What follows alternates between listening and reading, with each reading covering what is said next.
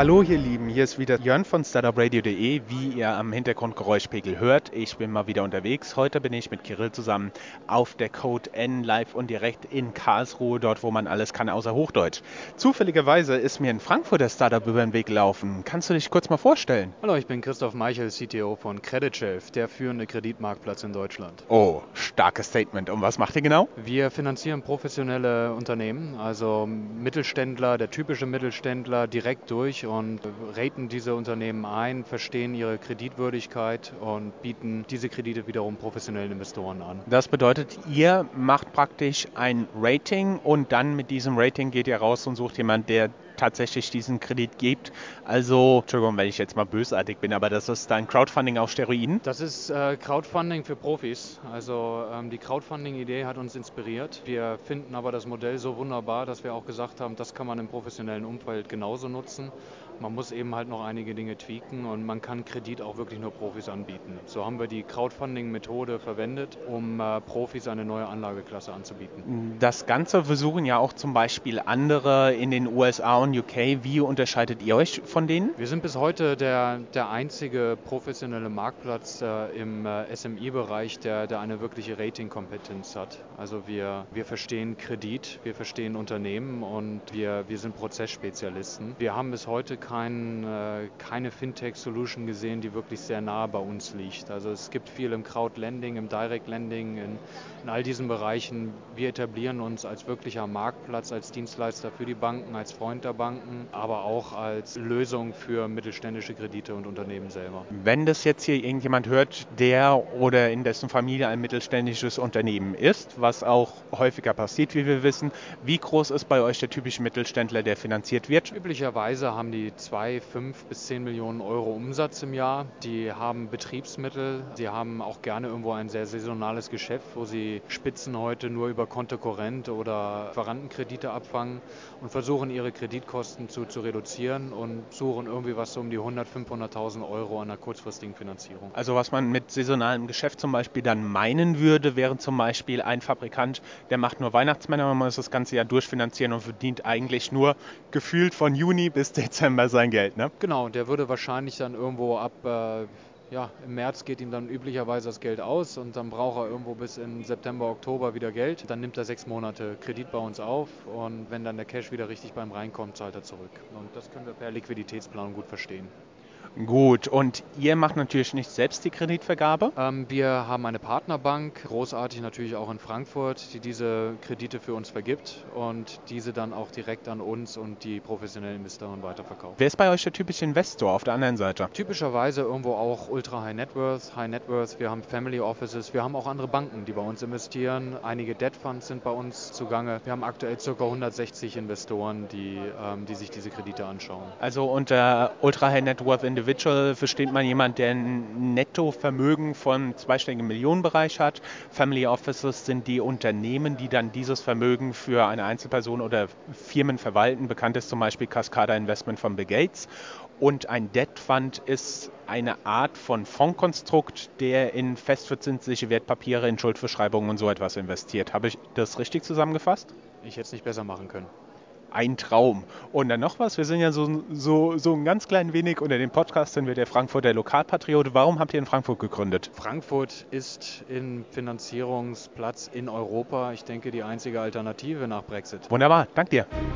Für euch unterwegs auf Code 1 New Festival. Wen haben wir hier? Ja, mein Name ist Sven Lackinger, bin Gründer und Geschäftsführer von Evo Park, äh, einer digitalen Parklösung aus Köln. Okay, Sven, was hast du denn vorher gemacht? Ich habe zusammen mit meinen drei Mitgründern studiert in der Nähe von Koblenz, alle BWLer. Äh, wir sagen immer ganz gerne, alle nichts Richtiges gelernt äh, und machen jetzt seit knapp zweieinhalb Jahren das Thema Parken mit Evo Park. Wie funktioniert das? Weil das ist ja schon ein technisches Thema und ihr seid jetzt drei BWLer. Ja, eigentlich ganz gut. Also einer von uns Vieren hat sich dem Thema Technik verschrieben, leitet unser IT-Team, treibt das Produkt voran. Wir arbeiten auch sehr stark mit den Technologiepartnern aus dem Parkhausbereich zusammen, die dann das ganze Thema vor Ort bei uns machen.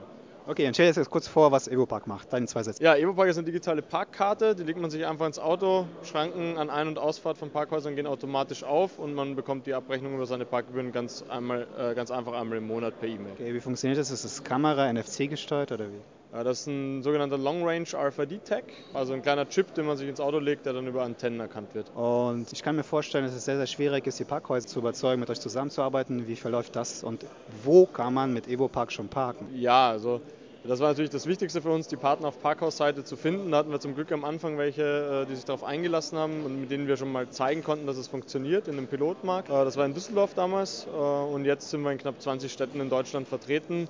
Also von Köln, Stuttgart bis kleinere Städte wie Siegburg oder Ravensburg ist da eigentlich alles dabei. Okay.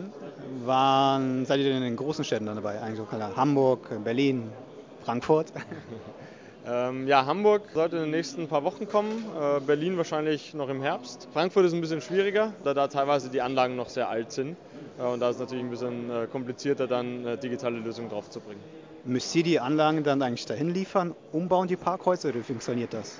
Im, man kann sich so vorstellen, es werden so kleine graue Boxen, das sind die Antennen, die werden einfach an der Schranke montiert. Äh, das passiert aber nicht durch uns, sondern durch unseren Partner, der auch die Schranken und Kassenautomaten und so herstellt. Das heißt, da greifen wir eben auf die, ja, auf die bestehenden Partner zurück eigentlich. Was ist eigentlich für mich der Vorteil als Autofahrer? Also primär ist es ein Komfortfaktor. Ähm, also ich habe natürlich die Möglichkeit, ich brauche nicht mehr zum Kassenautomaten, brauche kein Ticket mehr ziehen, kein Kleingeld mehr dabei haben. Und wir arbeiten auch zum Beispiel mit dem lokalen Einzelhandel oder mit Kfz-Versicherungen, Automobilherstellern zusammen, die dann äh, Discounts oder quasi Rückerstattung auf die Parkgebühren geben. Was ist der Vorteil für die Parkhäuser, mit euch zusammenzuarbeiten? Ich sage mal so, es ist grundsätzlich ein Marketingthema. Also es kommen mehr Kunden ins Parkhaus, die hoffentlich länger bleiben und mehr Umsatz machen.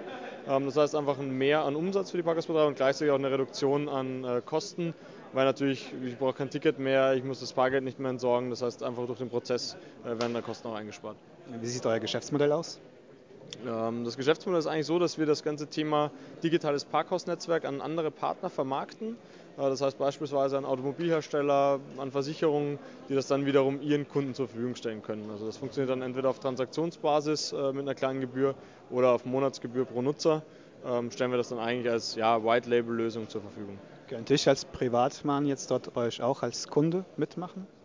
Genau, man kann sich auch als Kunde einfach die EvoPark-App runterladen, anmelden, dann zwischen verschiedenen Modellen auswählen. Also wir haben auch ein Business-Paket, das dann eine einfache Abrechnung ermöglicht. Genau, also es kann sich quasi jeder bei EvoPark anmelden. Aber wir gehen eben, also hauptsächlich gehen wir über die Partner, äh, wenn es ums Thema Distribution und Marketing geht. Wo steht ihr aktuell oder was wollt ihr in den nächsten halben Jahr erreichen? Mm, wir haben gerade unsere Series A hinter uns gebracht. Ähm, das heißt, jetzt geht es wirklich mit Volldampf voran, noch mehr Parkhäuser äh, an den Start zu bringen. Herzlichen Glückwunsch dazu. Und wie viel habt ihr gesammelt? Das ist äh, nicht disclosed. Es war ein siebenstelliger Betrag, ähm, also schon ein bisschen Geld, mit dem wir jetzt erstmal arbeiten können. Jetzt eben Fokus auf Wachstum, erstmal für dieses Jahr noch in Deutschland, dann wahrscheinlich auch europäisch auf der einen Seite und dann geht es auch in Richtung Autointegration, weitere Services auf der anderen Seite. Okay, vielen Dank. Gerne. So, hallo ihr Lieben, hier ist wieder Jörn auf dem Code N, wie ihr aus dem Hintergrund hören könnt. Wir sind natürlich für euch endlos unterwegs und waren gerade auf der Connected Mobility Stage und haben uns da jemand abgefangen. Magst du dich kurz vorstellen? Ja, hallo zusammen. Mein Name ist Konstantin Klemmer. Ich arbeite für Geospin. Das ist ein Ausgründungsstartup der Uni Freiburg. Also wir kommen aus dem schönen Breisgau, sind seit März diesen Jahres als GmbH unterwegs, also stehen auf eigenen Beinen, haben auch keinen Investor, sondern finanzieren uns über die Projekte, die wir gerade haben. Und ja, läuft sehr gut und wir freuen uns hier auf der Code N dabei zu sein und im Finale zu stehen unter den besten zehn Startups im Content. Herzlichen Glückwunsch dafür. Ihr habt das so schön gezeigt, was ihr eigentlich macht, weil ihr habt an eurem Stand da unter dem Tisch so eine kleine Karte und da habt ihr überall Klötzchen, die ich hin und her rücken durfte. Das hat mich natürlich interessiert. Was wolltet ihr mir damit eigentlich sagen, außer dass ich ein Spielkind bin? Ja, genau. Wir haben unsere schöne Karte dabei. Die ist natürlich immer ein Eyecatcher. Damit locken wir die Leute an den, an den Stand. Aber das ist auch wirklich ganz praktisch die Anwendung von dem, was wir machen. Und zwar analysieren wir Geodaten für Unternehmen aller Art weil nämlich 90 Prozent aller Unternehmensdaten am Ende irgendeine Georeferenz haben, also irgendeinen Bezug zur Geografie. Und wir kombinieren interne Unternehmensdaten mit externen Unternehmensdaten, die wir sammeln aus diversen Open Data Quellen.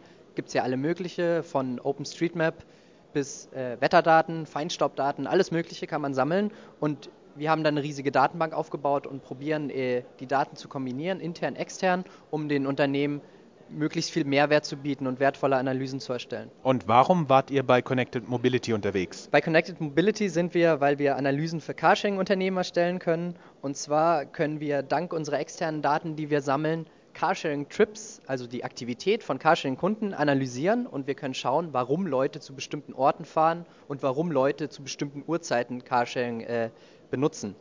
Und zwar machen wir das, indem wir uns anschauen, wo fahren die Leute hin und an diesem Endpunkt von einem Carsharing-Trip schauen wir uns die nähere Umgebung an und analysieren, ja, da sind viele Cafés, da sind beispielsweise Bahnhaltestellen.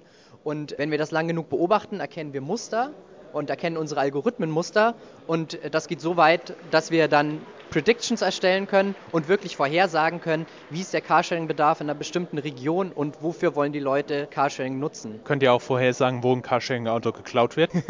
wir haben tatsächlich, das ist cool, dass du das ansprichst, ein weiterer Geschäftsbereich sozusagen von uns ist Crime Prediction. Und zwar haben wir mal in diversen Forschungsprojekten auch noch während der Uni-Zeit probiert, kriminelle Aktivitäten über Social-Media-Kanäle vorherzusagen. Also das haben wir wirklich gemacht. In San Francisco haben wir unglaublich viele Twitter-Daten gehabt und haben uns dann angeschaut, die Kriminalitätsdaten und haben geschaut, ob man das dann irgendwie korrelieren kann. Und das war tatsächlich bis zum gewissen Grad möglich, anhand von Twitter die Wahrscheinlichkeit von Verbrechen herzusagen. Und, und welche Tweets sind besonders schlimm?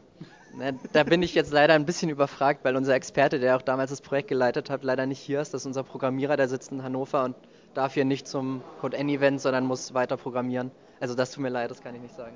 Sitzt ihr denn in Freiburg oder in Hannover? Also unsere fünf Gründer haben sich kennengelernt in äh, Freiburg am Lehrstuhl für äh, Wirtschaftsinformatik beim Promovieren. Inzwischen ist es so, dass wir uns ein bisschen verteilt haben. Einer unserer Gründer ist inzwischen Associate Professor in Rotterdam. Unser Programmierer ist nach Hannover gegangen und das, den Hauptsitz haben wir weiterhin in Freiburg, da sitzt unser CEO und unser Marketingchef, da ist weiterhin unser Hauptfokus, aber wir können auch über Deutschland verteilt arbeiten, weil vieles halt so geht. Cool, wunderbar, dann vielen Dank und jeder, der mehr wissen will, geht auf www.startupradio.de und schaut in die Shownotes für die Links. Super, dann bedanke ich mich bei allen Zuhörern.